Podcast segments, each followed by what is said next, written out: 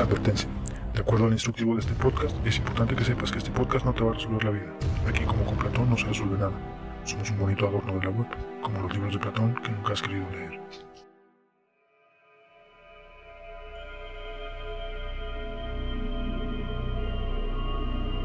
Hablar de lo paranormal implica una paradoja. Hay que informarse de algo que no se puede explicar.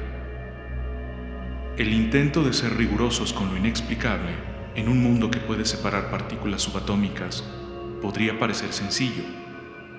Sin embargo, no existe tal cosa. Los más renombrados expertos del tema suelen ser grandes aficionados, científicos que eventualmente se marginan del mainstream del conocimiento. Y más increíblemente, podcasts centrados en analizar lo que se les ponga enfrente. Sean ustedes bienvenidos a las esferas aparte.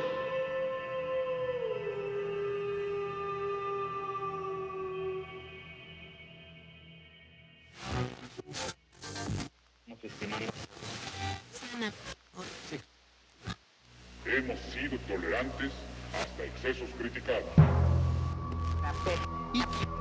I want to be very clear. que la emergencia epi-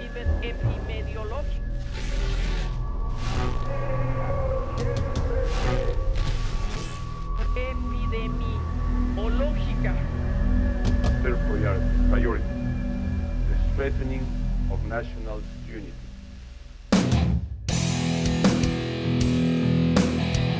y al riesgo epidemi- epidemi- epidemiológico The role of the government, epidemiológico the state must be great promoter on the basis of the efficient operation of the market. Que destruyan estos míticos documentos. ¿Qué es? ¡Cállense! ¡Cállense!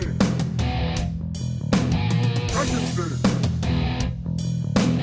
¡Cállense! The investment in infrastructure, haya sido como sido, infrastructure, infrastructure ganso, me canso ganso, me canso ganso.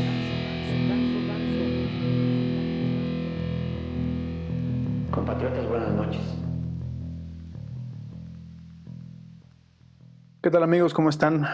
¿Cómo les va? Bienvenidos a Esferas Aparte. Hoy les tenemos preparado un programa muy especial. Acabamos de ensayar los puntos más importantes y eh, les puedo comentar que Mario Morales y José Luis Pérez, Pepe, acaban de pasar la prueba. Prueba superada. Podemos ahora sí empezar en serio este capítulo. ¿O no, Mario? Buenas noches, cabroncito. Pepe, ¿cómo estás? Bien, buenas noches a todos. Noches, tardes, días, madrugadas. Lo que caiga. Lo que caiga. Bueno, les, les- les comparto el chisme a nuestros podcast escuchas. Em, simplemente ensayamos y listo. Te está quejando Mario de.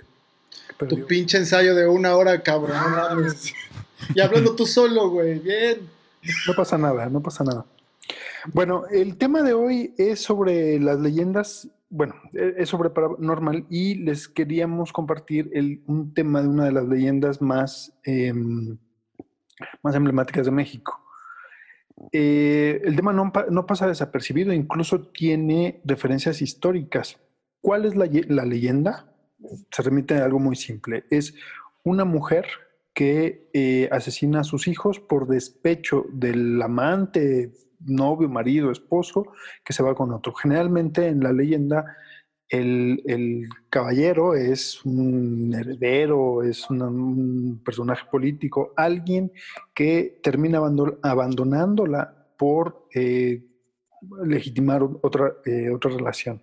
Entonces ella asesina a los hijos generalmente en un río, en un lago cerca de alguna masa de agua y eh, termina suicidándose, ya sea en algunas versiones al momento en que se da cuenta del crimen que cometió y en algunas versiones por el dolor que le iba a causar eh, enfrentar el crimen, el crimen de sus hijos. Y hay versiones y bifurcaciones sobre el mismo tema.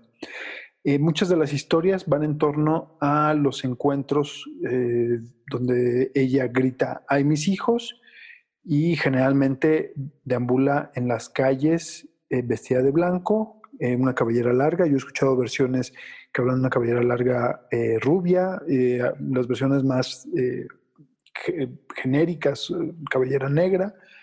Mario nos va a contar un poco sobre eso también, que él ha tenido una experiencia un poco más cercana. Y en el caso que estuve revisando para, para este episodio, la situación no se queda solamente en la versión del virreinato a la fecha. Hay antecedentes, les comentaba al principio, con eh, La visión de los vencidos, el libro de, Miguel León Portilla, en donde se hace referencia a que en la Tenochtitlán, que estaba a punto de conocer a Cortés y a la llegada de este desembarco de los españoles, hay presagios, y lo mencionábamos hace rato en el ensayo, eh, que el sexto eh, presagio corresponde a la llamada de, eh, al llanto de esta mujer en las calles de, calles de Tenochtitlán. Concretamente, las equivalencias de la Llorona en otras civilizaciones de Mesoamérica es, eh, es innegable. Tienes la Ashtabay en, para los mayas, tienes la... mm, en el caso de los mexicas no era Llorona, se llamaba, lo más, eh, digamos, lo más eh, común era llamarle Cihuacoatl, y eh, tienes equivalencias para los purépechas y para el resto de las, eh, de las civilizaciones en Mesoamérica. Oye, perdón, una, una pregunta. ¿Qué significaría Cihuacóatl? Cihuacóatl, aquí lo tengo anotado, dame un segundo, mientras Mario nos va contando. Digo, Cihuatl es este mujer, ¿no? Aquí lo tengo en mis citas, dame un minuto. Mira, es serpiente. A ver, o sea, digo, para como ¿no? contextualizar, como contextualizar, eh, A ver. en la introducción de la visión de los vecinos, cuando se hablan de los presagios, de la serie de eventos, y deben ser 10, si no me equivoco, ahorita aquí lo reviso, aquí tengo el libro, eh, Ajá. los presagios que eh, indicaban o que podrían relacionarse con el regreso de Quetzalcoatl. Uno de ellos, el sexto, específicamente el sexto, es sobre una, una mujer. Eh, Miguel León Portilla le dice sexto presagio funesto, ¿no? Ujú. O sea, Muchas veces se oía, una mujer lloraba, iba gritando por la noche, andaba dando grandes gritos. Hijitos míos, pues ya tenemos que irnos lejos. Y a veces decía, hijitos míos, ¿a dónde os llevaré? En esta misma parte del libro, en la introducción, hay un testimonio de Muñoz Camargo, de, en la historia de Tlaxcala, escrita en castellano por su autor que habla justo de prodigio. Él no le llama prodigio, sino, eh, no le llama presagio funesto, sino prodigio. Y también es el sexto. Dice, el sexto prodigio y señal fue que muchas veces y muchas noches se oyó una voz de mujer que a grandes voces lloraba y decía, anegándose con mucho llanto y grandes sollozos y suspiros, oh hijos míos, del todo nos vamos ya a perder. Y otras veces decía, oh hijos míos, ¿a dónde os podré llevar y esconder? Que en perspectiva, bueno, en comparación con, con la introducción que nos daba Alejandro desde el ensayo de su hora y media y su disertación antes de grabar este, esta cápsula, eh, podemos encontrar una gran diferencia con eh, cómo caracterizas a, a la llorona. Perdón, una nota al pie de, espérame, una nota al pie de página, una nota al pie de página que decía justo en, en la introducción que se hace referencia a Cihuacóatl, ¿no? Y es la es, es los antecedentes de la Llorona, ¿no? A ver. Ojo, Cihuacóatl, eh, lo que preguntabas, Pepe, eh, mujer es Tonantzin, tal cual.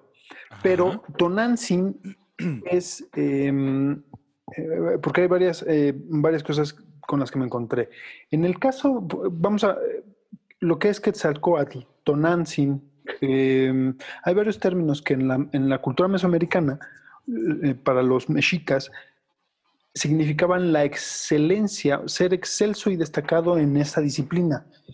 Como el guerrero jaguar era excelso en, eh, tanto en batalla como en ciertas artes específicas de su, de su clase que había estudiado sobre eh, desde la niñez. Entonces, cuando lo pones en perspectiva, puedes encontrar a la Tonantzin como el ejemplo de mujer, de la edificación de la disciplina de ser mujer, que representaba desde ser guerrera, de ser madre, eh, to- es toda una representación de disciplina. Y Sihuacoatl es, eh, Coatl es este, lo de eh, serpiente, y Sihuat, Ujú. que también puede ser, la, la- digamos, la- el género femenino, sería la dios, en La español, mujer serpiente, ¿no? serpiente. El caso Ajá. aquí que les comentaba eh, antes es que para la cultura mesoamericana no existen las equivalencias de los dioses. Lo- los dioses se imponen como una traducción para entender de lo que estamos hablando. Ejemplo, eh, Minerva, Afrodita, Zeus o eh, Jesucristo y los santos para los españoles que llegan en el siglo XVI, llegan y dicen, bueno, estos señores, estos señores también en eh, Mesoamérica adoran otro tipo de dioses, pero son dioses, cuando en realidad la concepción aquí son energías. Ahorita les vuelvo a comentar lo de las energías, me regreso Son, a lo son de- como, como, como principios este, cosmogónicos, ¿no? Algo así. Como, como fuerzas que ordenan. ahí tienes, eh, ell- ellos en la cosmogonía mesoamericana es, no sé si todas, pero por lo menos de lo, en la azteca, las, que, las que conocemos más, vamos a poner los ejemplos de Tlaloc, Huitzilopochtli, Quetzalcoatl y mm, eh, hay, obviamente hay N cantidad que no conozco, no, ni siquiera sé náhuatl, pero a grandes rasgos, cuando tú, tú contrapones eh, un ejemplo muy claro a Tlaloc con Huitzilopochtli, tú dirías, bueno, es Ujú. el dios de la vida o el dios del agua y el dios del infierno, o el agua, fuego, o si lo quieres ver, vida, muerte. Bueno, en realidad lo que ellos veían eran energías complementarias. Eh. Tlaloc no es el dios de la lluvia como, como se, eh, se propagó durante X cantidad de tiempo, hasta hace pocos años. Los, muchos antropólogos y muchos arqueólogos ya lo habían encontrado, pero no está tan divulgado. Hasta apenas hace unos 15 años que se le empieza a dar la palabra y se le empieza a dar auge a esta, eh, digamos, era un, secreto a voces dentro incluso de la, eh, eh, de las comunidades nahuas que hoy día viven. No son dioses, son energías. Tlaloc representa la vida, representa, es el dador de vida. ¿Con qué? A través del agua, la tierra, las plantas, el nacimiento de, el nacimiento de un niño representa la vida y lo representa Tlaloc. Del otro lado, para que Tlaloc pueda existir, también tiene que existir Huitzilopochtli, la muerte. Eh, para lo que se dice en el dicho europeo, ¿no? Para que nazca el bosque, tiene que, eh, tienes que quemar el bosque para que nazca un nuevo bosque. El mismo sentido lo toman los, los aztecas, los mexicas, diciendo, bueno, Huitzilopochtli es la energía de la muerte. La vida no Ujú. puede existir sin la muerte y la muerte necesita la vida para seguir coexistiendo. No solamente es el infierno, no es la muerte, no es la guerra solamente, es la energía que corresponde al complemento de la vida. Entonces, en realidad son el complemento uno del otro. Es como Quetzalcóatl mordiendo su cola, como la- el- la- complementar el ciclo. Y en este sentido, les comentaba hace rato, eh, puede representar, generalmente eh, podríamos entender que representa tres cosas. Una que es la energía femenina, que es una tonantzin, Cihuacotl, es decir, una mujer guerrera que está representada por una, ener- una energía que también está en la serpiente. Eh, la Quilastli, que es la, la- la energía de los partos y los gemelos, y la eh, eso te digo cuál es. Ah, la te- eh, Tenpecutli. La Tenpecutli era la energía que deambulaba, acechaba a algunos viajeros y, y penaba a razón de haber ahogado a sus hijos. En- en- Y- ¿Pero por qué los ahogó? Eh, esa parte no está muy clara porque todo eh, está muy, eh, es muy vaga. Como son energías y nunca se le tomó en serio, el único que recoge las historias es Fray Bernardino de Sahagún Sahagún con la historia general de las cosas de la Nueva España. Entonces, incluso cuando habla de la Llorona y que nosotros podríamos a grandes rasgos entender que es la Cihuacóatl, él lo dice porque lo representa como una diosa y la Cihuacóatl como, como tal. Pero cuando tú empiezas a revisar las energías que hay alrededor, la Cihuacóatl no representa realmente a la Llorona, representa otra cosa. Entonces, la Llorona o, esta energía tendría cabida en tres energías distintas, que es la Tenpecutli, que es la, la, que pena por los ríos, pero no se sabe si penaban, porque de ahí se nace la, la leyenda hispana, novohispana, perdón. Está la Quilastli, que es la de los partos y la energía que, a la que llegan las mujeres una vez que eh, tú, eh, tú te conviertes en madre. Entonces, cuando tienes estas tres energías en una sola, es lo que lo hace complementario. No es, en la cosmovisión azteca no es tan simple como decir es la llorona y se me apareció, sino que es la energía que te está presagiando algo. Por eso puede llegar a, viéndolo así, se puede llegar a interpretar que en los presagios sea parte del, eh, digamos, del vitral de los presagios funestos, pero no es porque sea malo o bueno, sino que es parte de la naturaleza y la cosmogonía de los aztecas. Bueno, ad además también hay que agregar que siempre buscamos, o sea, en tanto que se va generando conocimiento y se va desarrollando, la, la manera de explicar, bueno, no tener una manera de explicar las cosas, los fenómenos, les, les ponemos, les ponemos alguna historia, ¿no? Entonces, por ejemplo, en la en, el caso de los, de, los mexicas no es tan claro porque hay varias versiones, incluso sobreviven versiones que hoy podrías decir, bueno, es que la, comunidad náhuatl de Puebla dice que la Llorona corresponde a la Cihuacóatl. Otro, otra comunidad dice que a la, a la Tepancutli. Quilastli cada comunidad te va a decir por qué se desarrollan esas historias a partir de, un, eh, de una historia primigenia que en realidad ya se desconoce. Entonces, incluso las comunidades para las que sobreviven estas historias podrían no ser eh, unificadoras. Habría que, que, investigarlo o saber si está investigado. Es, pero donde sí lo puedes comparar es, por ejemplo, con los mayas. Los mayas tienen en su cultura dos cosas la primera, lo mismo, las energías que comentaban, no existen dioses, son energías. Y la otra, a diferencia del cristianismo, el, el suicidio no está mal visto para eh, la cultura las culturas mesoamericanas. Entonces, para ¿No? los mayas hay una representación femenina que acoge a los suicidados, a las mujeres que mueren en parto y a las mujeres que mueren en, en faena, en guerra, que es la Shtabai, Ahora, como es una energía, si tú lo ves en el sentido de que es un fantasma o una diosa, en el sentido negativo, pues eh, no entenderías por qué, no, podríamos ver por qué es positivo, porque simplemente lo vemos como algo negativo. En el caso de los mayas, la parte positiva era que era algo honorable y al mismo tiempo como era honor, honorable, pero al mismo tiempo es algo que te jala, algo que es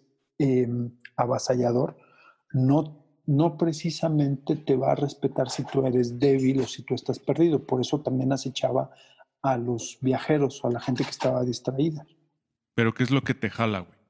Te, te, atacaba.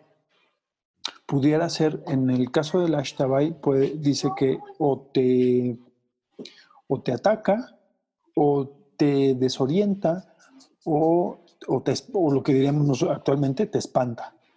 En el caso de los mayas es que te desorienta, te quita algo o te da un presagio.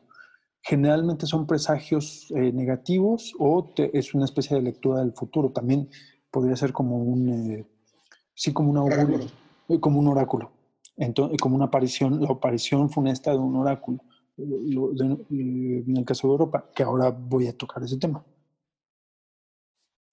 Tienes, fíjate, en la, la- las constantes, tanto en los mayas, en los aztecas y en la leyenda mexicana, en la leyenda novohispana y en la que sobrevive eh, hasta nuestros días, es que es una fuerza femenina vestida de blanco y con larga cabellera. No se le alcanzan a ver los pies y eh, deambula por las calles. Esa es la, la constante en todos. Lo que va atrás de la historia, ¿por qué pena? Unos te dicen que porque mató a los hijos, porque puede ser porque es una diosa, porque es una energía, pero al final del día, estos tres elementos son los interesantes. Cerca de masa de agua, vestida de blanco y la larga cabellera. Yo he escuchado historias que hablan de cabellera rubia. En realidad no, no es importante, pero simplemente la cabellera. Vamos a centrarnos en qué es la cabellera, lo blanco y la masa de agua. Cuando tú te vas, por ejemplo, a... Vamos, vámonos a lo más cercano, España. Eh, culturalmente lo más cercano con, de, de, nosotros eh, con Europa es España. En España, antes de la llegada de incluso de las noticias, incluso antes de, consolidar la conquista del virreinato de la Nueva España, se empieza a generar un mito alrededor de 1550, la caída de Tenochtitlán en 1521, y este mito se genera en 1550, que se llaman las, la Dama de Blanco. Es una, una narrativa folclórica que abarca desde Inglaterra, España, me imagino una parte de Francia, pero la Dama de Blanco, de Blanco es literal, lo cito, es un espíritu femenino que viste completamente de blanco y que según la tradición oral se le ve vagar en áreas rurales, generalmente asociado, asociada con alguna leyenda. Entonces, aquí ya tenemos una equivalencia, no sabemos si se queja o no, pero eh, está relacionado con una tragedia, igual que la llorona. Si te vas un poco más atrás, vámonos, porque podríamos decir, bueno, en México hay una asociación directa de La Llorona con eh, Tenochtitlán, con las ciudades eh, coloniales, virreinales, que son patrimonio cultural, etcétera, etcétera. Pero cuando llegas a España y también en Inglaterra tienes estos registros, la cosa ya no se pone tan sencilla. Y si te vas un poco más atrás, hay registros de algo que se llama, en la, desde la cultura grecolatina, lamias llega al País Vasco como laquias y que son una especie de semidiosas, ninfas, eh, presencias vestidas de blanco que penan por el por las calles. Entonces, a ver, se los leo textual porque es la parte interesante. Esa no la, no la habían visto, ¿ah? No, cabrón, esta es. Qué bueno que no lo tocaste en la hora y media de hace rato, güey. Tú siempre nos guardas sorpresas. Ajá. Te, se las había guardado. Ah, hijo. La, la, tienes también guardada que no la encuentras, cabrón. De hecho, no. Ok. Bueno. Aquí está. Según el historiador griego Diodoro Sículo, Lamia es una reina de Libia en la que Zeus, a, a, la que Zeus amó y que era hija de Poseidón o de Velo. Era la esposa de Zeus, celosa, celosa la transformó en un monstruo y mató a sus hijos, que en otras versiones mató a sus hijos y fue la pena con la, por la que la transformó en monstruo.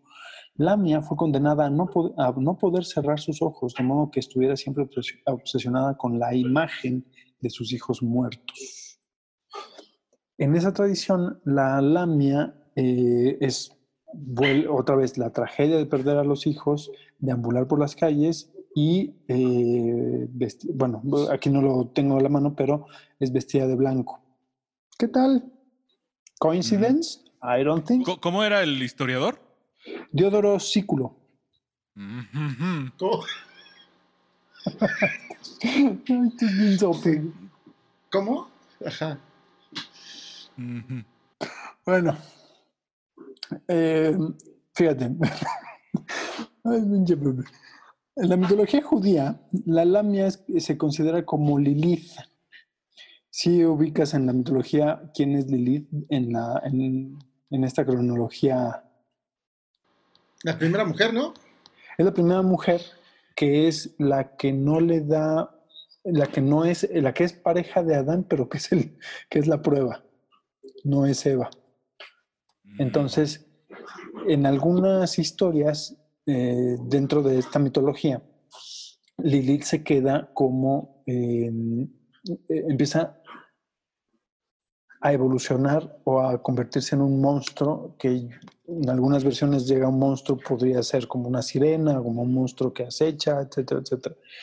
Eh, en otras versiones puede quedar como una mujer que va penando por haber perdido el paraíso, que es esta, eh, esta misma versión. Bueno, ahí el tema de con Lilith es otro, es otro rollo, porque también la podrías ver como la mujer que se reveló al... Ajá, y no quiso ser segundona, ¿no? Y por eso también está odiada, pero ese no es tema de este, de este podcast, creo, ¿no? No, no, no, no, no, no. no. Ok. No, lo, lo Pues único si que... quieres, ¿por qué no? ¿Cómo? No digo. Continúen. El único, el único tema central es que no es privativo. El tema de la llorona, de esta energía que, que se presenta, no es privativo únicamente de... eh, De la cultura De los aztecas. ¿sí? La- los, elementos, los elementos son los mismos. Oye, pero a ver, una pregunta. Eh, nos estás diciendo, o, o lo que nos quieres explicar, es que el tema de la llorona no es privativo de nosotros, digamos, de los mexicanos. Pero ¿tiene el mismo grado de popularidad? Por lo que veo, no. Por lo que encontré y por lo que revisé, no. O sea, no es así como que hasta la fecha se escuche o no, no vas a encontrar. Sí, por lo que ¿Habrá agra- canciones? Por ¿Cómo? ejemplo, ¿habrá canciones? No. Bueno, a lo mejor de Aquí otra- nosotros tenemos una canción muy, muy célebre, ¿no? La Ya, y todavía está vigente y es- Sí. son párrafos intercambiables. Y es parte de la, de- del folclore de la Llorona.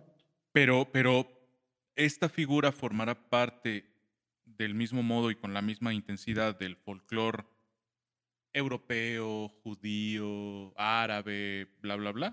No creo, ¿verdad? Mm, Yo creo que sí, pero me parece que en el microrelato. ¿Por qué? Porque si, o sea, te tienes que echar un clavado un poco más cercano a ver, en el caso, por ejemplo, si cuando revisas las lamias, tienes versiones en Ucrania, en Bulgaria, en, en, en los Balcanes, que seguramente van derivando en, en diferentes leyendas y en diferentes orígenes de la leyenda y en diferentes avistamientos que seguramente tendrán eh, equivalentes a, a las canciones, a los versos, etc. Incluso en el País Vasco, lo- las lamias llegan como eh, laquias. O sea, imagínate llegar desde, desde los Balcanes hasta el País Vasco, hasta, hasta el norte de España y Francia. Eh, nada más con un- una sola vocal de, de diferencia y siendo el mismo tema central, mujer de blanco deambulando por las calles, en pena o no en pena. Ujú. Oiga, eh, este, no sé si quiera añadir algo eh, Mario al respecto. Bueno, añadir, no has dicho nada. Yo aquí estoy. Más bien quisieras apuntar algo. ¿Por qué estás rezando, Mario? No, no. Es que de pronto Ah, los perdí un poquito estás- con el... ¿Estás asustado? Ajá, entonces ya no escuché lo último, pero... ¿Me escuchan? Sí, Sí, sí, sí. te estamos escuchando. ¿Me oyen? Es que te, te escuchas como asustado, güey. Te Ah, ves, de hecho, asustado. Entonces, justamente que te no, decía no, que no, si querías estoy indicar esperando algo. que termine Alejandro de... ah. No, no, no, no, no, no, estoy Bueno. escuchando muy atentamente. Vamos, vamos a hacer una, una pausa de cinco segundos por algo muy importante. Regresamos. Ok, ok. Tienes que ir al baño. No, no, no.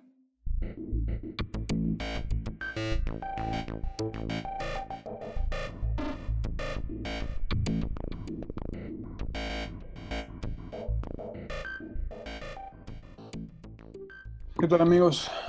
Em, ya regresamos. En realidad no fuimos a ningún lado, pero nos queremos hacer este pequeño, pequeña brecha de suspenso. platicamos ya un poco sobre eh, la- las leyendas en torno a, a- a la llorona y cómo se van generando, cómo van evolucionando y qué podría ser su origen. En este sentido, eh, Mario encontró en algún bello punto de su vida una, tuvo un encuentro cercano, ¿correcto, Mario? He tenido muchas cosas cercanas, cabrón. Sí. Pero bueno, no, no, no. El tema, el tema, a ver, el, el pe- el tema con estas, el tema con las cosas que no podemos, que no hay forma de explicarlas, que son cosas que pasan, pues hay que encontrar asideros culturales que nos permitan encontrar una explicación, ¿no? Puede ser eh, culturales o académicos, ¿no? Puede ser, lo mismo podemos hablar de la Llorona o de los, ay, ¿cómo se llaman los nahuales? Hay leyendas de nahuales que son una chulada de cosas, ¿no? Este, eh, ¿Sabías? La, la otra vez encontré, en el caso de los nahuales, es- en, los, en Estados Unidos, ¿sabes cómo les llaman? ¿O cómo, cómo quedan? Skinwalkers. ok, no sabía. Son, haz de cuenta que el, el nahual, ¿cómo es la historia del nahual en México? En Mesoamérica es que es un brujo que ah, en cierto nivel se puede convertir. En algún animal. El ¿no? skinwalker es parecido, pero no es, eh, o sea, es, le- la historia es un poco más elaborada porque les piden supuestamente un El sacrificio. Skywalker es el que se puede convertir de, de- de campesino a Jedi. Ah, no, ese es Skywalker, ¿verdad? Seas mamón. Puede ser, puede ser. De hecho, pues, a lo mejor existe, existe el término por, por el... Discúlpame, es la hora, güey. Continúa, discúlpame. Otros 20 minutos. Al final es tu intervención. Bueno, entonces el skinwalker hace un sacrificio, generalmente es algo así como que matar al hermano, matar al papá, matar al tío, al abuelo, una cosa así, para es Skywalker, cabrón. Sí, a Darth Vader para llegar al, al- al- a ese poder. Pero hay una, hay variaciones, pero son equivalencias. Sí, pues hemos visto que además hay en otras, en otras culturas, ¿no? Las referencias a- a la llorona. Entonces, pues eso, referencias, asideros culturales eh, o asideros académicos, ¿no? Hay quienes. o sea, yo soy un convencido que el tema de la brujería tiene que ver con el manejo de la energía, ¿no? Y es física, física pura, ¿no? Pero bueno, esa es otra. eh, esa es otra observación. Otro. No, yo quería contarles el tema de la. ¿Cómo? De lo- a- ahorita, contándonos lo que tú viste, ¿cómo te lo explicarías? O sea, no es algo que tú digas, bueno, fue una sirena, fue un perro, fue un gato que, que estaba... No, no, no, porque además no lo vi, solamente, solamente lo escuché. Porque además es. El, el contexto es. eh, los primeros meses de mi vida viviendo solo, independiente, que me salí de, de casa de mi mamá. Ya no estaba tan chiquito, ¿no? Tenía yo ya 26 42. años. Tenía yo- no, no, tenía 26, güey, espérame, ya no estaba tan chiquito. Sí, tenía yo 42 cuando salí de casa de mi mamá. Todavía no los cumplo, güey. Este, el, tenía 26, me fui a vivir a una zona de barrancos allá arriba de Miscuac, ¿no? Eh, en la zona de Molino de Rosas se llama, ¿no? Y ustedes, ustedes llegaron a ir a esa casa, es Ujú. directa al, al, al, al, precipi- al precipicio, güey, a una de las a una de las barrancas, ¿no? Sí. Entonces, en las barrancas de Molino de Rosas, además en un contexto en el que vive solo, en un cuchitril, cabrón, porque mi departamento era un, cuchitril, eh, con donde vivía con una señora loca, pero además estas señoras, estas señoras que cuando fui, una viejita, ¿eh? Digo, híjole, una viejita que... Eso es eh, de Miscuac. Exacto, güey. Era, pero además, imagínate, lo digo, voy a tratar de dibujar el tema, ¿no? Es justo al final de la calle, a la orilla de la barranca, eh, la última casa, tú, era muy curioso, Esa barranca era originalmente un río. al fondo, pues está el río Miscuac. Justo el del río Miscuac. Ajá. Justo el del río Miscuac. Rest my case. Ya sé.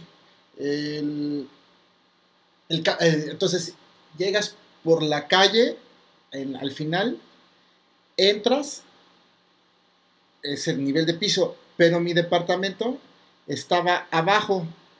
Tú bajaba un nivel, entraba y bajaba un nivel. Pero me asomaba por la ventana y todavía al piso había un nivel más. Entonces estaba como en medio. Yo. Arriba, en el departamento de arriba, vivía esta señora. Era una viejita que tendría como unos. Pues yo creo que tenía más de unos 80 años y además una vida complicada. O sea, se veía señora viejita, viejita, viejita. Y cuando la fui a ver era una cosa linda, ¿no? Ay, sí, mijito, casi, casi te recibo con, ya sabes, ¿no? Con panqués para que te quedes y todo, ¿no? El caso es que me pasó que en una de esas noches, pues me despertó, me despertaron unos, pues unos quejidos. Tengo forma, o sea, ¿por qué me queda tan grabado? Porque eran quejidos de angustia, quejidos de angustia, ¿no? Pero no a la señora, porque como a las dos semanas escuché que ahora sí quejidos, que mi vecina de arriba, la viejita, traía unos dolores que no podía con ellos y de verdad se quejaba que yo la escuchaba, ¿no?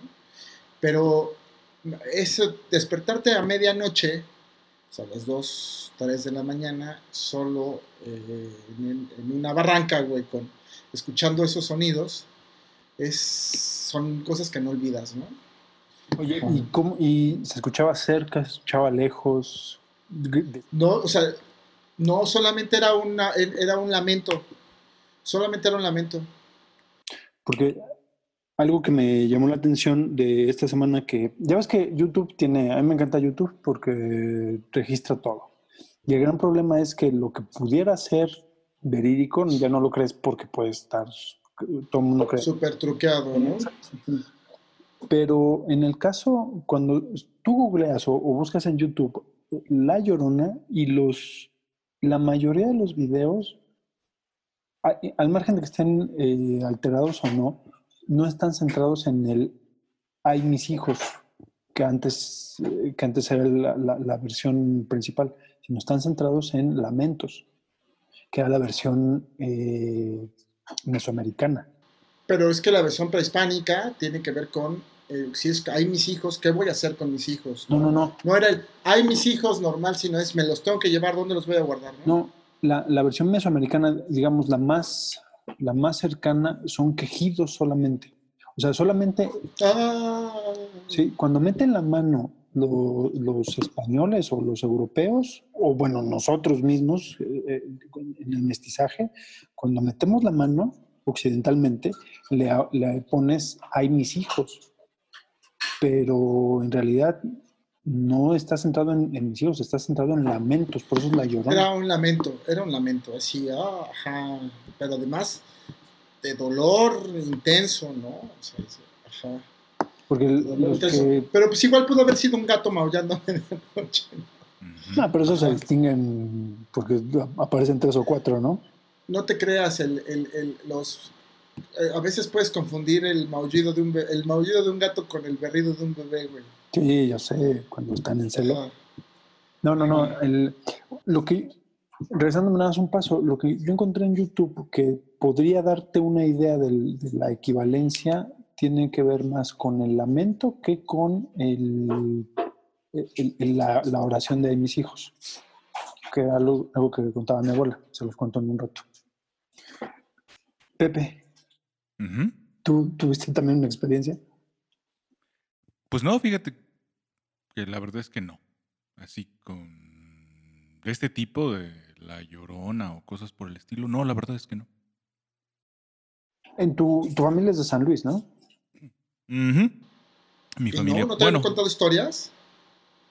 En el Bajío eh, son muy comunes, güey. Déjame, te platico. O sea, no historias propiamente de, la, de la Llorona, pero sí de, estas cosas. raras que pasan. Te voy a platicar, mi, rápido. Mi papá, sus abuelos eran del Bajío, Guanajuato, no sé dónde chingados, ¿no? Este, creo. Entonces nos contaba mucho que un día los llevaron, lo- los llevaron al rancho, ¿no? Al rancho, al, al rancho que, te- que tuvo alguna vez la familia en algún lugar del Bajío, allá en Guanajuato, por allá. Eh, ajá. Entonces, recuerda mucho que una tarde, se, una tarde se salió en el bosque este, y se encontró al capataz, ¿no? Al encargado del, rancho. Y se puso a platicar con él toda la tarde, toda la tarde. El caso es que pues, se hace de noche y él no llega, ya lo acompañan, lo deja ahí y se va. Este, mi, mi papá, chavito, niño, niño, ajá, y el tema es que a la hora, pues las, el zurra que le pusieron, ¿no? Porque todo el mundo estaba preocupado y eh, no sabían dónde se había metido, ¿no? Y ya cuando por fin, ya ves, porque primero te fusilio y después viriguo, ¿no? Eh, ya que pudieron, ya que pudo hablar y le, a alguien se le ocurrió preguntarle qué chingados estaba haciendo, pues él les dijo, pues es que estaba con, digamos, con don Ramón, ¿no? ¿Cuál don Ramón? Pues el capataz. No mames. Y le enseñaron, a, o sea, con él, sí. Este cabrón tiene como tres años muertos, ¿no? No mames. O sea, era una que, platica, que les platicaba mi papá. O sea, esas cosas, ¿no? Yo, a mí me lo contó, yo, yo supe dos historias de primera mano de, con estos temas, de, o sea, de primera mano, no el amigo de un amigo, no, no, no, así, de primera mano que era como, eh, este cuate era un, eh, trabajaba en el centro, entonces eh, tenía, trabajando en el centro, tenía una fonda, un, un- restaurante pequeño de comida corrida en donde iba todos los días durante X tiempo, años. Había trabajado ahí por más de 15 años. Y en, y en ese periodo, en los últimos años había hecho dos amigos, porque los tres llegaban a comer solos. Entonces, los otros dos que también llegaban solos, en algún punto empezaron a hablar, se hicieron amigos, y entonces juntaron la mesa y ya no eran tres mesas eh, independientes, eran tres, eh, tres planos. Y se, se hablaban, se quedaban de ver para ir a comer, etcétera, etcétera. Este cuate se, se, se, se enferma, se tiene un accidente, deja de ir a trabajar y tiene, regresa a la a actividades seis, entre seis y siete meses después. Y en una de las cosas que encuentra, ya estando en sus actividades de regreso, es a uno de estos eh, amigos, vamos a ponerle a Chonito y a Juanito. Entonces encuentra a Chonito. Chonito, ¿cómo estás? Lo saluda de, de mano, abrazo, ¿cómo has estado? ¿Cómo te ha ido? No, muy bien. Este, ¿Por qué ya no te he visto? No, es que tuve un accidente, bla, bla, bla, bla, bla. Oye, ¿no has visto al otro? ¿No has visto a, Juan, a Juanito? No, no lo he visto, pero cuando lo veas, salúdamelo. Este, y a ti, ¿cómo? Este cuate le pregunta a Chonito, ¿a ti cómo te ha ido? Me sentía un poco mal. Estuve mal hace como tres meses. Pero ya estoy bien, ya todo muy bien. Este, salúdame a tu familia, no os conozco, bla, bla, bla, bla, bla. Paso. En, encuentro casual, pasan 15 días, más o menos contando, y se encuentra al otro, digamos a Juanito. Y en el momento que se lo encuentra, empiezan a platicar y, oye, ¿cómo estás? ¿Qué crees? Ay, qué bueno que te veo. Quedé de verme con Chonito y otro se pone, en el momento que le dijo Chonito, se pone pálido y no, no sabe qué decirle y se le queda viendo, es cuando nota que se le queda viendo raro. ¿todo bien? ¿Cuándo lo viste? Hace 15 días. ¿Y qué te dijo? Y le, y empieza a contar todo esto. No vi que esto tal, tal, tal, hace tres meses, no sé. Y el otro se, cada vez que le contaba se ponía más pálido y más blanco. Pero ¿dónde lo viste? Aquí en la calle, a dos cuadras. Lo, to, lo, lo saludaste, sí, lo tocaste, sí. ¿Por qué está enfermo? ¿Qué? ¿Qué, ¿Qué, más te dijo? No, pues te manda saludos, te manda un saludo. Tiene coronavirus. Y el otro no, no, no, podía ni articular palabras hasta que el otro ya, ya espantado le dice, bueno, ¿qué, qué pasó? O sea, ¿qué, qué, qué, o sea, ¿por qué tanto rollo? Bueno, es que eh, Juanito, perdón, Chonito, pues se murió hace tres meses, cabrón. Y de hecho, ahorita que te voy a ver, pues te iba a dar la noticia, pero me estás diciendo que hace 15 días lo viste. No, no puede ser, yo lo vi hace 15 días. Pues habrás visto a alguien más. No, vi a Chonito. Y eso fue de primera mano. Y este amigo me lo contaba, pues no, no, no era tan gracioso, porque era una persona cercana para él. ¿Tú, Pepe, no? Eh, eh, eh, ¿A ti no, tu, tu papá no te llegó a platicar cosas como esas? Sobre provincia. Sí. No, fíjate que no. ¿No? De hecho, no recuerdo yo así alguna historia de ese tipo. No, la verdad es que no. Mm, pero más bien, la única experiencia que yo rara que yo podría tener, pues no, fue un sueño nada más. Más bien, lo que recuerdo cuando estábamos preparando el, temario el- del programa, lo que recuerdo que alguna vez ocurrió, eh, eh, iba yo, ¿qué será? Creo que en la secundaria. Entonces tendría yo pues, unos 14, 15 años. Y recordarán ustedes que pasaban aquel programa famoso de la mano peluda. Sí, claro. Y lo pasaban, no me acuerdo bien a qué hora empezaba, pero creo que empezaba como a las 10, 11 de la noche. Entonces a mí en esa época me gustaba mucho escuchar radio. Tenía, tenía mi Walkman, pero también tenía una grabadorcita donde, donde escuchaba el radio, ¿no? Entonces ya en la noche se suponía que yo tenía que estar durmiendo para irme al otro día a la escuela. Pero la verdad es que me ponía a escuchar un poco de radio. Y entonces generalmente, este, generalmente me ponía a escuchar un poco lo que fuera, lo que cayera, y muchas veces coincidió en, en que le atinaba yo a la, a la estación esta donde pasaba, no me acuerdo qué estación era, pero donde pasaban la mano peluda. Y la verdad es que yo era muy escéptico, ¿no? Muchas veces escuché solo por curiosidad para ver qué. Y este. Y la verdad es que no, no. Insisto, según yo era muy escéptico de todas esas cosas. De hecho, creo que lo sigo siendo. Pero sí hubo un par de ocasiones en donde hacían una dinámica muy interesante porque hablaba una persona a la cabina. Bueno, de hecho, el programa consistía en llamadas del público. Llamaba el público a, a la cabina y compartía sus experiencias, ¿no? Con un, un señor que hacía las veces de, de locutor y de organizador del programa. Y entonces este, sí recuerdo un par de relatos que estuvieron tan buenos. Yo no sé si fueron este, eh, espontáneos, si fueron reales, si realmente las personas que hablaban ahí eran personas este, con su experiencia y todo, y no hechizos, digamos, no, no, no ficticios, sino actuados o sobreactuados, etc. Aunque muchos sí me parecían un poco sobreactuados.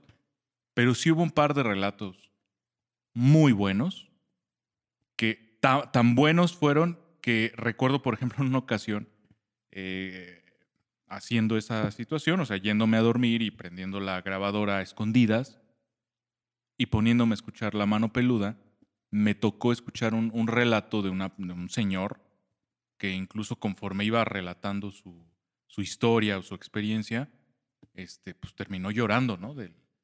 Un poco de la angustia y la desesperación. Y estaba tan buena la historia que yo creo que eran como las 12 de la noche, estaba lloviendo y a mí me daban ganas de ir al baño y ya no me pude levantar, ya no me levanté. Así de, Nel, yo ya no voy al baño ahorita. La verdad es que no es por ser sacatón, pero, pero mejor mañana con más tiempo. No es por, Mañana con por más mala luz. onda. Mañana con más luz no me vaya yo a caer. Y, y ya no me pude levantar a ir al baño. Y tenía ganas de ir al baño. Pero dije, Nel, ahí muere. Entonces, pues sí, no, así que yo tenga una historia que contar, pues no. Pero sí, eh, digamos que hubo cosas que me hicieron sugestionarme, la verdad, bastante bien y las recuerdo con mucho cariño. No fueron experiencias, pero sí fueron como, digamos, historias que me, que me, hicieron, que me hicieron ponerme un poquito nervioso. Fíjate que en, bueno, ustedes saben, mi familia es de Veracruz, de Orizaba. ¿De dónde es Jesús? ¿De dónde es Jesús? Este, y mi abuela de Orizaba. En su momento, ella fue maestra rural en esta eh, en este programa que hizo José Vasconcelos en el 29 más o menos, que justo entre la guerra entre la guerra cristera que fue del 28 al 34 también estuvo este programa de eh, los maestros rurales que hacías capacitabas a gente muy joven y que era el caso de mi abuela y los mandabas a la a la sierra a alfabetizar al por mayor fue muy exitoso y muchos de estos jóvenes capacitados se convirtieron en maestros eh, regulares con el paso de los años, que precisamente fue el, caso de mi abuela. Entonces ella contaba a sus, entre sus 17 y 19 años que andaba deambulando por la sierra, ella sola, bueno, con la mamá, eh, digamos, en el México postrevolucionario, de la Sierra de Songolica en Veracruz, una sierra muy, eh, hasta la fecha es muy, no es inhóspita, sino muy, muy inaccesible. Agrestre, ¿no? Agrestre. Eh, entonces, en esta, eh, en esta um, confrontación de realidades, lleva, le, le, pasan varias cosas, la guerra cristera eh, y pequeños detalles que te los contaba con mucho, con, con mucha con mucha pasión.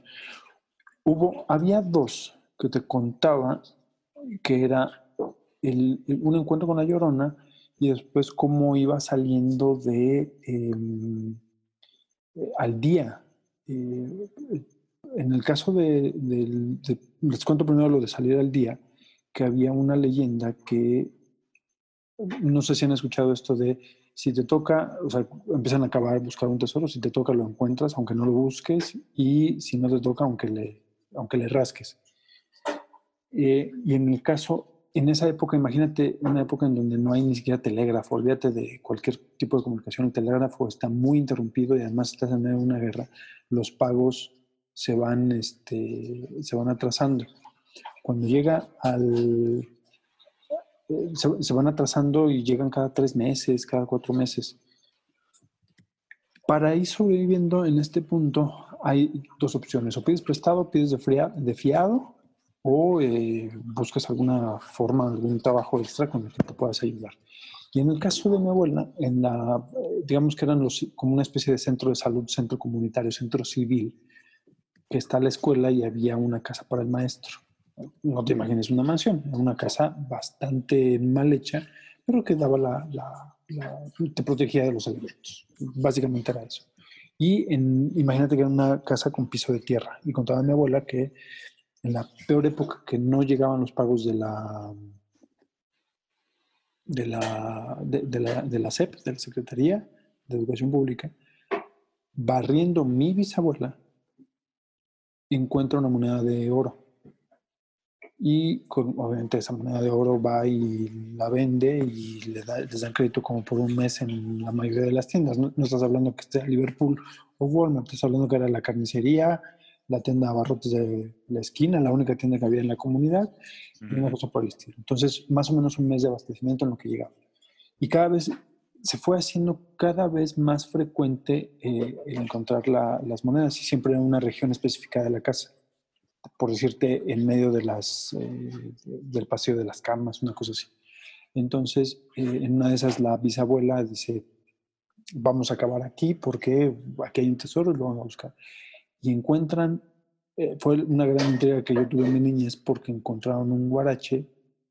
Un guarache es una sandalia de cuero para los indígenas aquí en México, que se utilizaban muchísimo en esa época, y está este guarache con una carta y al momento en que la tocan se deshace. Y bueno, se deshace además porque lo hacen sin cuidado, porque mi bisabuela lo hizo con el paso acelerado de que quería ver, o sea, no quería ver un guarache, quería ver monedas de oro y dónde estaba. Y eh, en ese momento mi abuela se espanta y dice, no, no, no, no quiero saber de esto porque esto le pertenecía a alguien. Esto no, no, no es legal, no lo quiero. Lo entierran y, ojo, no vuelven, no vuelven a encontrar una sola moneda. Entonces, eso lo contaba mi abuela como era como un evento de los más este, significativos, al margen de que le tocó, en, obviamente toda esta zona está llena de riachuelos y manantiales. Nosotros le llamamos, ahí en Veracruz le llamábamos ríos, sabemos que en realidad no son ríos, son riachuelos porque ninguno ni es navegable ni son ni tienen fundamento para pesca, pero son masas de agua y hay muchísimas. Eh, los ramales son inmensos, son in- innumerables.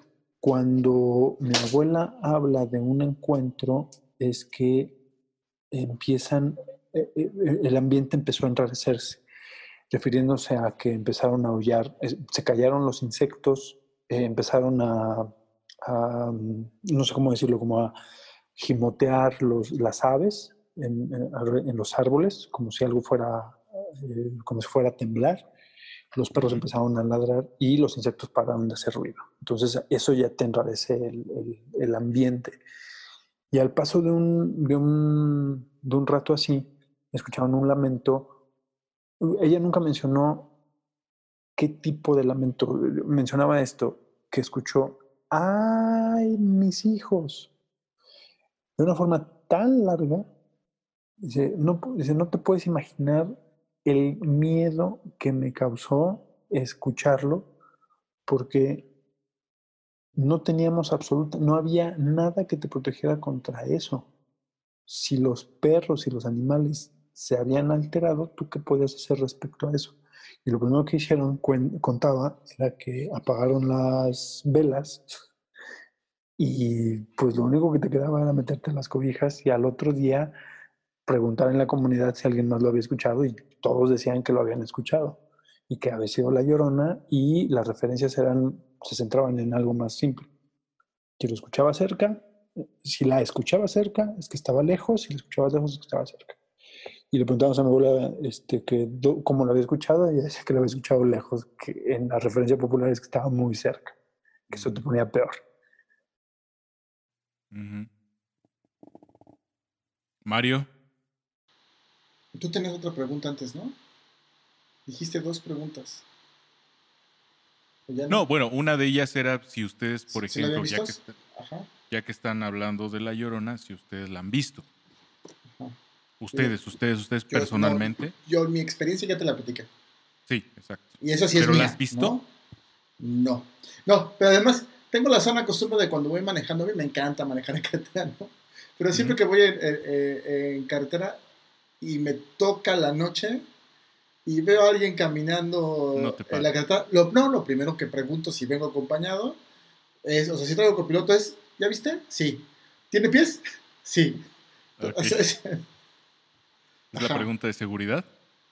sí, claro. Si voy solo, pues ya lo veo yo, ¿no? Ya, ah, sí tiene pies.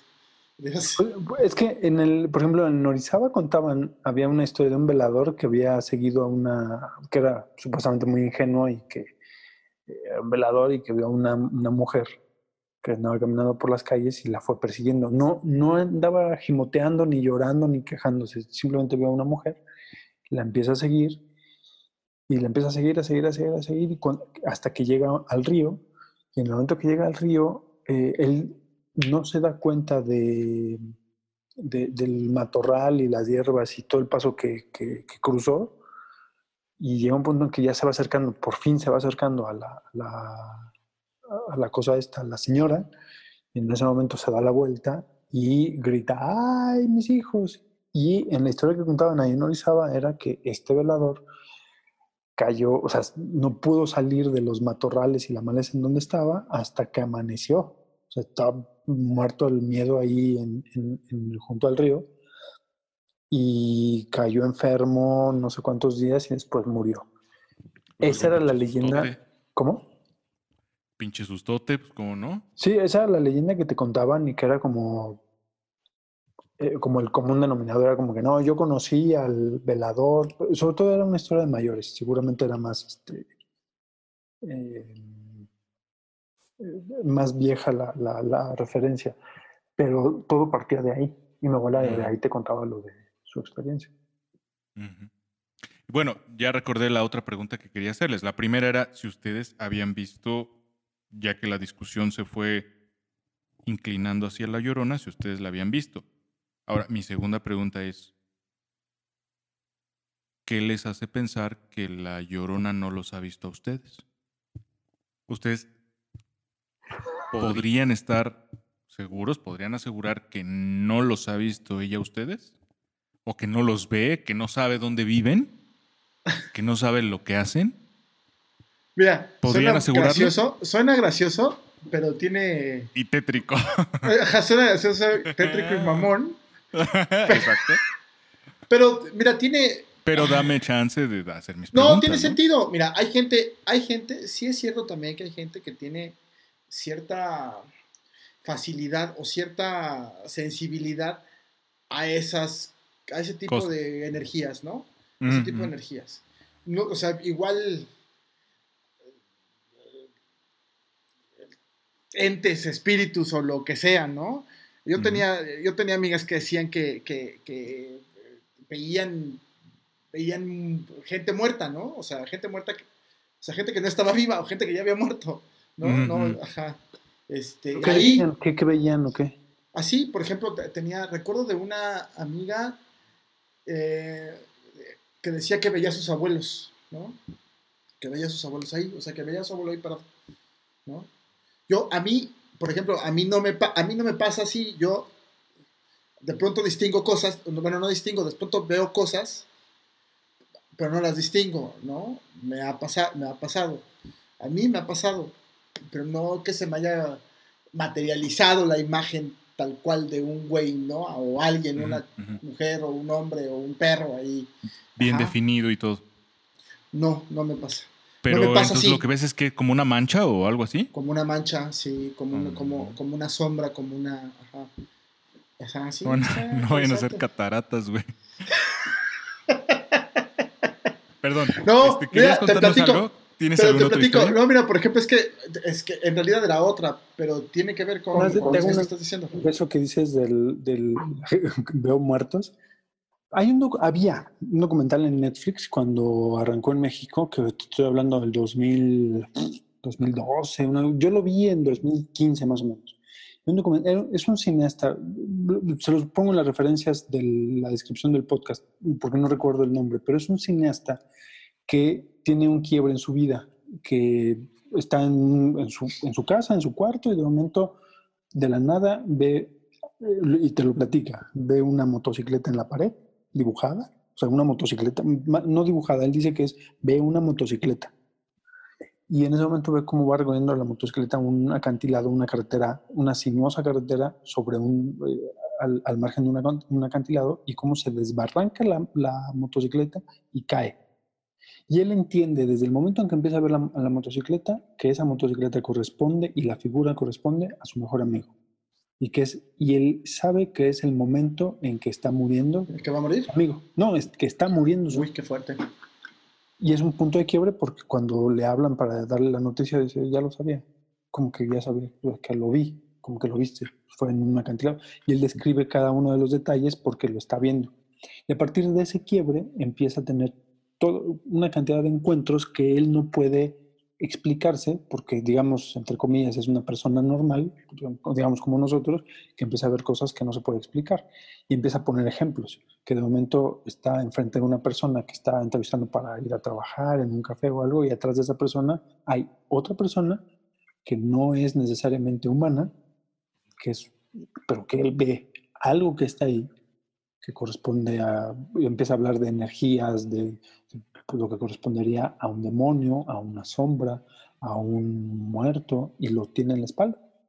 Y está ahí con él y Ujú. sabe cómo es, y, y entonces él empieza a experimentar Oye, la parte cuando fui, cuando fui a, cuando fui a ver a la, a la, a- a- a la bruja, a una, no, no, esa es otra historia, pero no, no, no. Cuando, años después, cuando decidí ir a ver a una bruja, porque así estaban pasando cosas medio raras y necesitaba que me arreglaran mi cuestión energética alrededor de mí, Este, lo que me- eso me dijo la bruja, me atendió ese día porque fui con una amiga que- a la que le leyó las cartas. Y a mí me dijo, yo, ¿tú qué, por qué vienes cargando tantas cosas? Si te están, te- estás ahí pegado a alguien, güey, pero vente la próxima semana y lo platicamos. ¿Cuándo fue, "Oh, perdón? Hace como siete o ocho años, güey. Ah, ok. Hace como siete o ocho años. Pues este, este habla de Este. eso. O sea, que empieza, empieza a ver, o sea, el quiebre de él, el gran impacto de él es que todo lo que había escuchado, estas leyendas, estas, eh, estos rumores de que traes a alguien pegado, que traes energías positivas, negativas, que los ángeles, que los demonios, que, que todo lo que escuchaba lo veo y es, o sea, ni siquiera lo puedo describir. Y olvídate que lo pueda describir. ¿A quién se lo cuento? No, no me van a creer. Pero él mismo, durante el documental, va, eh, como él es, él es cineasta, documentalista y hace también anuncios comerciales, él va filmando su propio documental en donde va y filma al psiquiatra y le dice, señor psiquiatra, ¿usted se acuerda que ya me revisó? Sí, ¿puede sentarse y me da la entrevista? Sí. ¿Puede hablar de mi caso? No, nosotros revisamos a este señor, no es esquizofrénico, no es psicópata, no presenta este, tumores para que tenga alucinaciones, etc. Entonces, eh, este cineasta, como no puede explicarlo, no puede, no puede concretar ni la descripción ni todo, empieza a documentar las razones por las que no está loco. Va con el psiquiatra, va con el psicólogo, va con el, eh, digamos, todo el historial médico, científico, con el que puede respaldar que es una persona normal, que no había tenido problemas de alucinaciones, de conducta eh, legales, etcétera. Y muchas cosas de las que encuentra que eh, en su, ahora en su día a día corresponden a un montón de relatos. Habla que algún día en la calle está cruzando la misma calle un, un ser blanco, gigantesco, que tiene alas, que no lo puede describir. Le dicen, ¿pero qué es eso? Entonces es un ángel. No te puedo decir, simplemente sé que es bueno porque está iluminado, pero no, y, genera una energía X o Y, algo que no estaba familiarizado, o sea, el tipo no estaba familiarizado con esto en ningún punto de su vida. Y se vuelve, no digamos un experto, sino que es algo que lo está viendo. Y corresponde a lo que tú decías, gente que trae, eh, que le era muy difícil Sensibilidad, ¿no? Sensibilidad para ese tipo de... Para este, pues, tengo que a mí me pasa, güey. En, en, en uno de mis trabajos, pues, en el primer trabajo que tuve cuando salí de la universidad, ya en los últimos años, eh, edificio nuevo, ustedes lo conocieron ahí en San Lázaro, este, tenía una, una oficina para mí solito, era atención al público, con ventanilla pues, pero una oficina, una oficina para mí solito. Yo recibía la correspondencia. Al lado de mí había un cubículo que te daba a dos puertas. Una puerta que, o sea, a tres puertas. La del pasillo eh, general, que era la entrada a mi oficina, a la oficina de al lado, que era igual que la mía, y a una, a una bodega, bueno, teníamos como bodega atrás, un, archi- un, un archivo, un archivo, pero ese era un cuadrito, y ahí además llegaba mm, todos los empleados que checábamos a checar, ¿no? Entonces, eh, mi computadora estaba dándole la espalda, el monitor de frente a mí, dándole la espalda a la, a la puerta, para que nadie viera lo que estaba lloviendo. Entonces tenía yo problemas con la computadora, le llamo a sistemas, sistemas de la institución le llama a sistemas centrales y van ¿no? los dos compañeros a checar mi, mi, mi computadora. Entonces el compañero de sistemas de donde trabajaba estaba hasta el fondo el de la oficina. Estábamos platicando, el otro cabrón estaba en chinga, ¿no? taca, taca, taca, taca, arreglándole, ¿no? Y yo caminando por el pasillo, ahí al lado de ellos, platicando con ellos. Y en eso, de reojo acaso ver cómo alguien entra al cubo, estaban las dos, mi puerta abierta y la puerta que da al pasillo de entrada, este, abierta.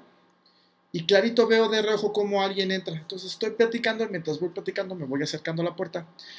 Volteo, veo y no hay nadie, cabrón.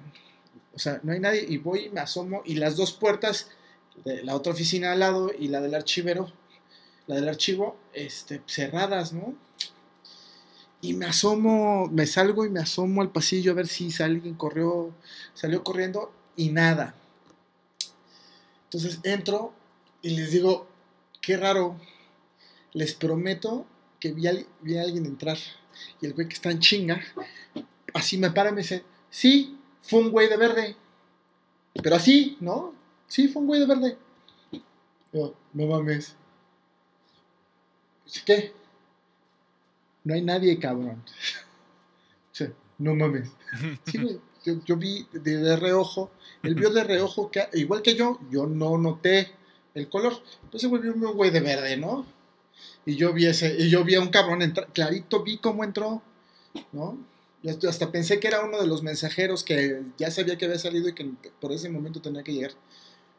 Y, obvia- y no venía de verde, ¿no? Entonces, ese tipo de sensibilidad, hay quienes se dedican a desarrollarla, ¿no? La verdad es que a mí nunca me ha interesado, a mí, a mí no me ha interesado, sí me llama mucho la atención, sí me pasa, sí me pasa, me pasan, me pasan cosas tan raras como en el Panteón, güey, después de 10 años, bueno, sí, como 10 años después de que se murió mi papá, fui al Panteón, al mismo Panteón, al mismo, de la misma manzana donde están ese, donde, donde- donde lo enterraron. Fuimos a, Manzana. al velorio de, así es, el mismo barrio, güey. Eh, fuimos al, al velorio de la esposa del hermano de un buen amigo, de un buen amigo. eh, y como ya sabía que ella, ella, pues me preparé psicológicamente, pues para él yo no voy al panteón.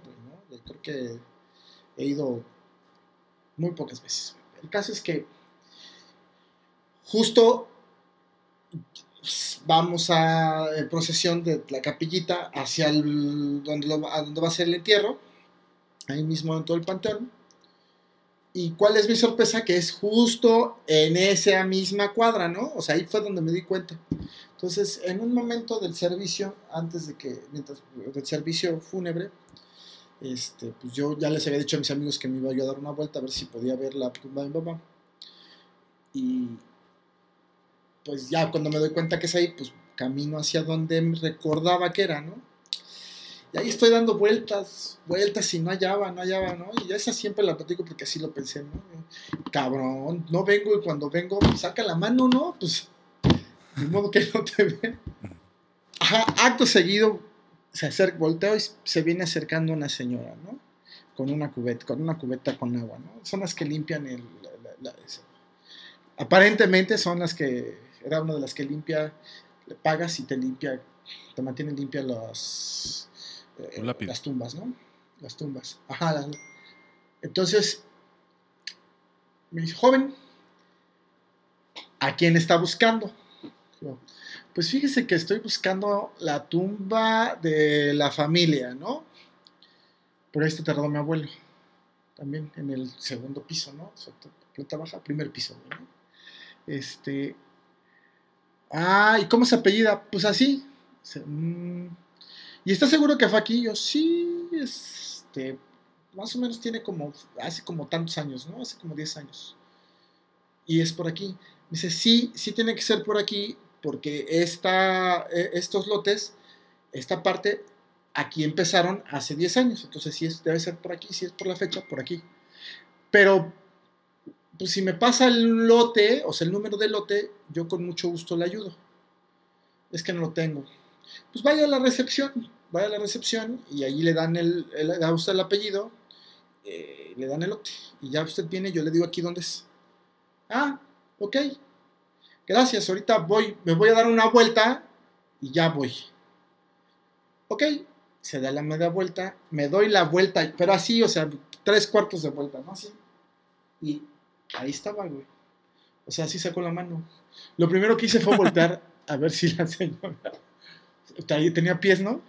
Yo, señora, y ya volteó, si me contestó. Pero ya no va a ser necesario. ¿Por qué?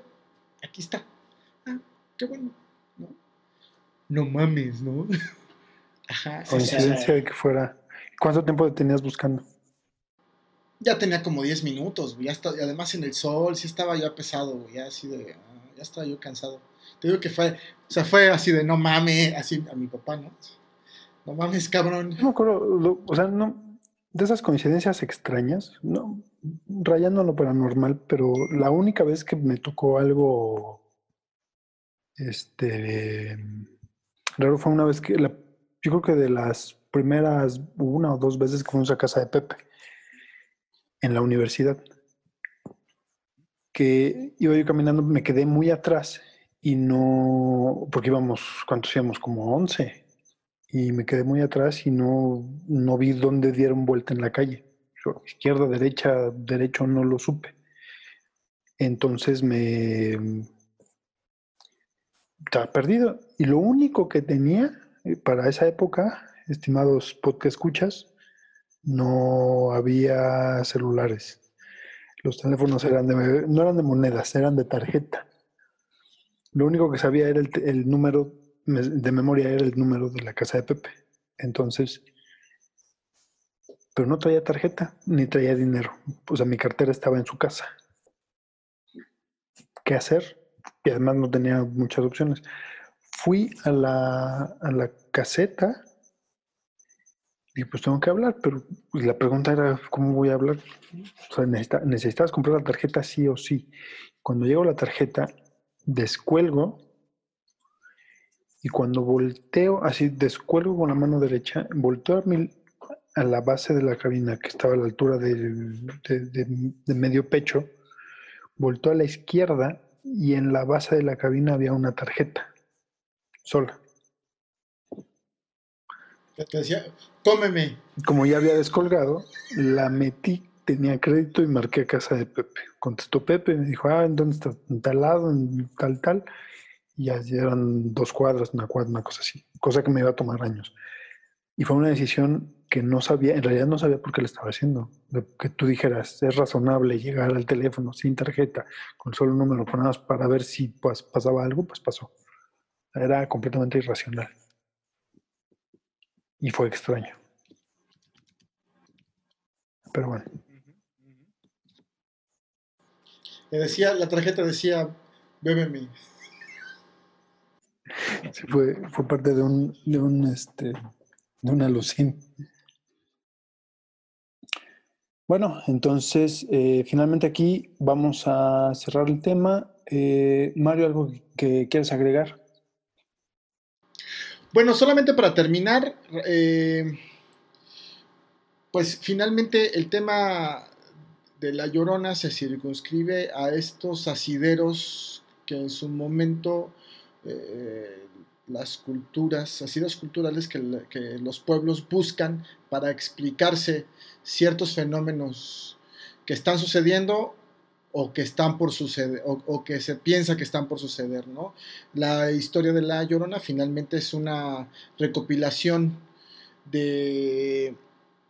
está dentro de la recopilación de una serie de datos que se conocen a posteriori, ¿no? Entonces, eso, eso es importante. Dos, eh, sigue pasando, siguen, seguimos, hoy día seguimos tratando de explicar, de buscar la explicación que, a cosas que no entendemos, que no conocemos, y les damos este tipo de, de, explicaciones. Yo no sé, no sé si lo que escuché fue lo que hemos hablado aquí o eh, alguna otra manifestación perfectamente explicable, ¿no? Yo solamente puedo dar testimonio de eso. Yo escuché eso en este contexto, ¿no? Eh, y como la última conclusión es, pues sí, también existe, eh, existe gente que es muy susceptible, muy sensible a estos, a estos fenómenos hay quienes se dedican, incluso una vez que se saben con esta facilidad de, sintonizarlos, eh, se dedican a, a, cultivar, a cultivar esa, esa habilidad. Yo creo que tengo de pronto sensibilidad que no he cultivado, que me gusta, que me, ha causado cosas pues interesantes interesantes, raras, anécdotas, finalmente. Eh, pero bueno, exist- existen, ¿no? Y pues habrá que escucharlas, ¿no? Seguramente tienen, seguramente hay muchos charlatanes y seguramente habrá quienes tienen historias muy interesantes, hay que, pues hay que escucharlas, ¿no?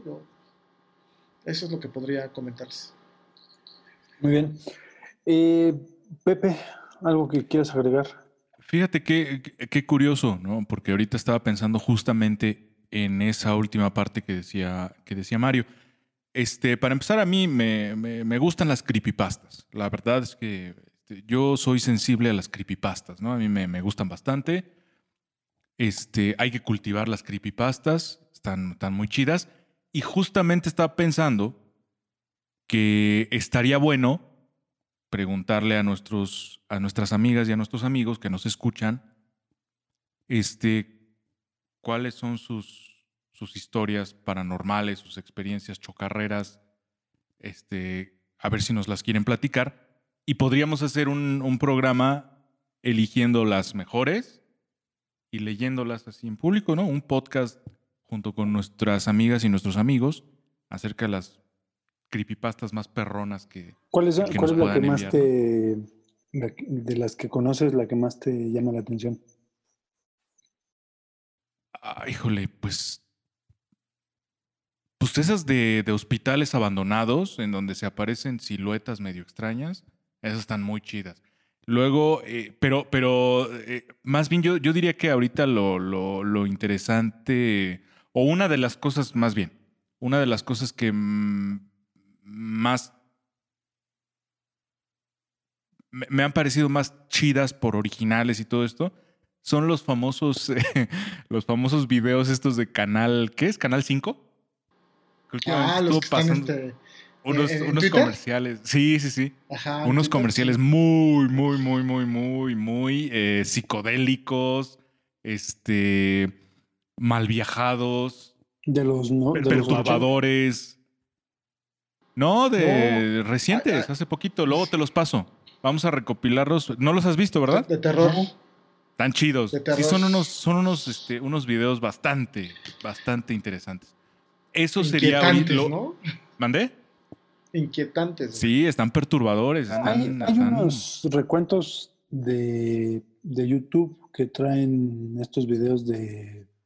no, Pues no son creepy- creepypastas, pero son emisiones extrañas que, aparentemente no tienen sentido y algunas son irrastreables. Exactamente. Algo así. Es algo Parte- así. Es, es Es como un así. mito urbano, es como una leyenda así. urbana y una cosa extraña. Pero ver los videos están muy chidos. Están, están muy inquietantes. Entonces, bueno, este no es una creepypasta, como tú dices, pero, pero es una de las cosas que últimamente más me ha llamado la atención. Y bueno, recordarle a nuestros amigos, este, amigas y amigos, nuestras redes sociales para que nos escriban sus, sus experiencias chocarreras más impactantes y, y a ver si en un futuro podemos organizar un podcast donde leamos esas historias, ¿no? Y gracias por invitarme.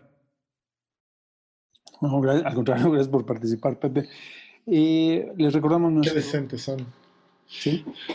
Sí. Después, después del susto, viene la Sí, calma. Qué decentes. No, ajá. Gracias por invitarme. Ajá.